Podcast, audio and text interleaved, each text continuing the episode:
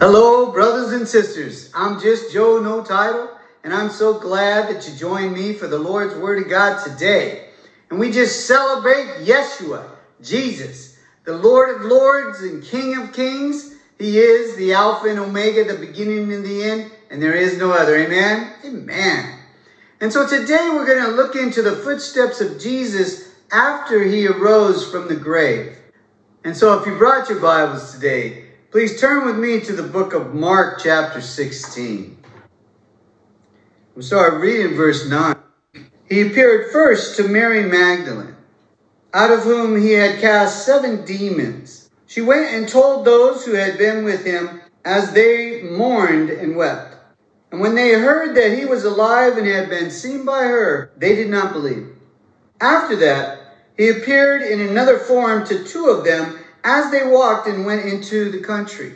We'll turn to the book of Luke, chapter 24, to get the details on that meeting. And we'll start reading verse 13. Now behold, two of them were traveling that same day to a village called Emmaus. So it was, while they conversed and reasoned, that Jesus himself drew near and went with them. But their eyes were restrained, so that they did not know him.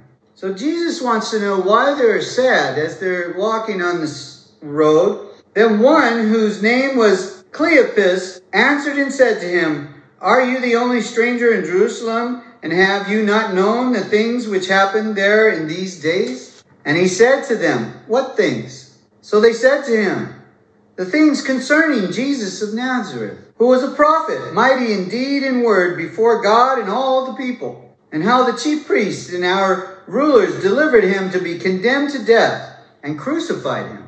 Then he said to them, O foolish ones, and slow of heart to believe in all that the prophets have spoken.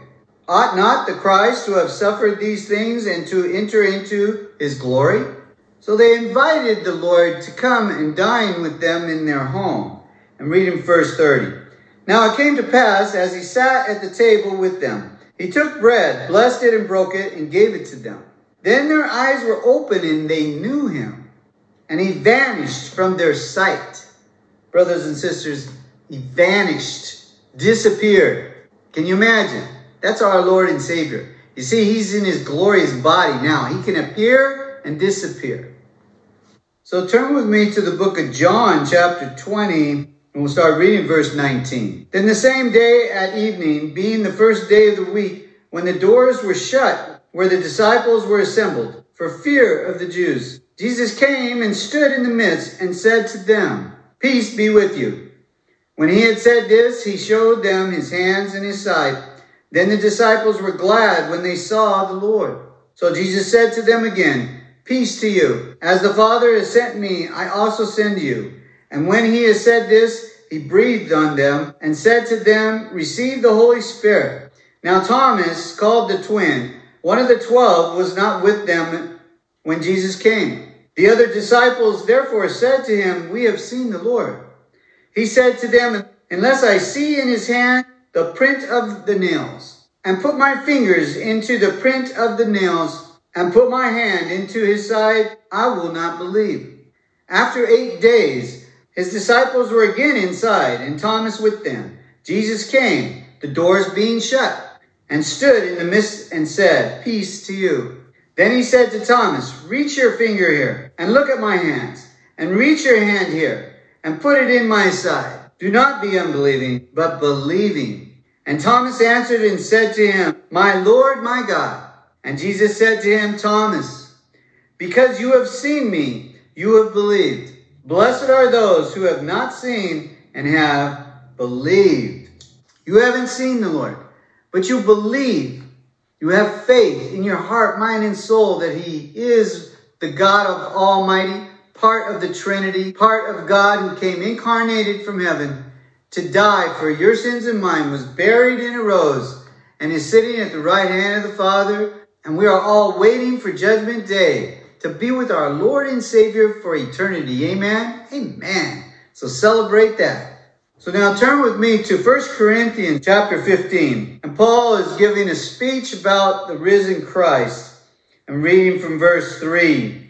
That Christ died for our sins according to the scriptures, and that he was buried, and that he rose again on the third day according to the scriptures, and that he was seen by Cephas, then by the twelve. After that, he was seen by over 500 people at once, of whom the greater part remain to this present, but some have fallen asleep.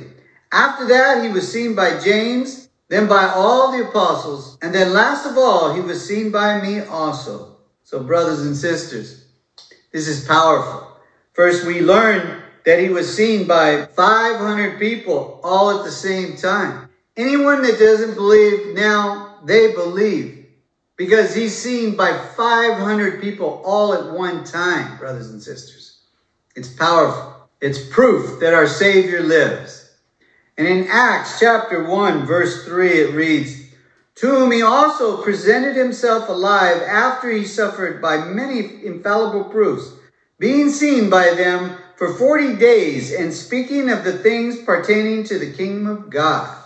So, brothers and sisters, 40 days he's walking the earth after he rose from the grave, seeing many people, many people.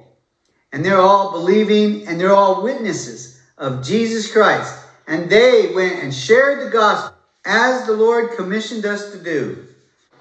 Let's turn to the book of Mark, chapter 16, verse 14. Later he appeared to the eleven as they sat at a table, and he rebuked their unbelief, hardness of heart, because they did not believe those who had seen him after he had risen. And he said to them, Go into the world and preach the gospel to every creature. He who believes and is baptized will be saved, but he who does not believe will be condemned. So then, after the Lord had spoken to them, he was received up into heaven and sat down at the right hand of God. So, brothers and sisters, we all have that great commission, and that is to share Jesus with others and what Jesus has done in your life to bring them to salvation, brothers and sisters, so they don't miss out and they get to be with the Lord and Savior for eternity in paradise. Amen? Amen. So always remember, brothers and sisters, to take Christ as your master, your teacher, your example. Believe his doctrine and obey him, and all will be well with you. Amen. Amen.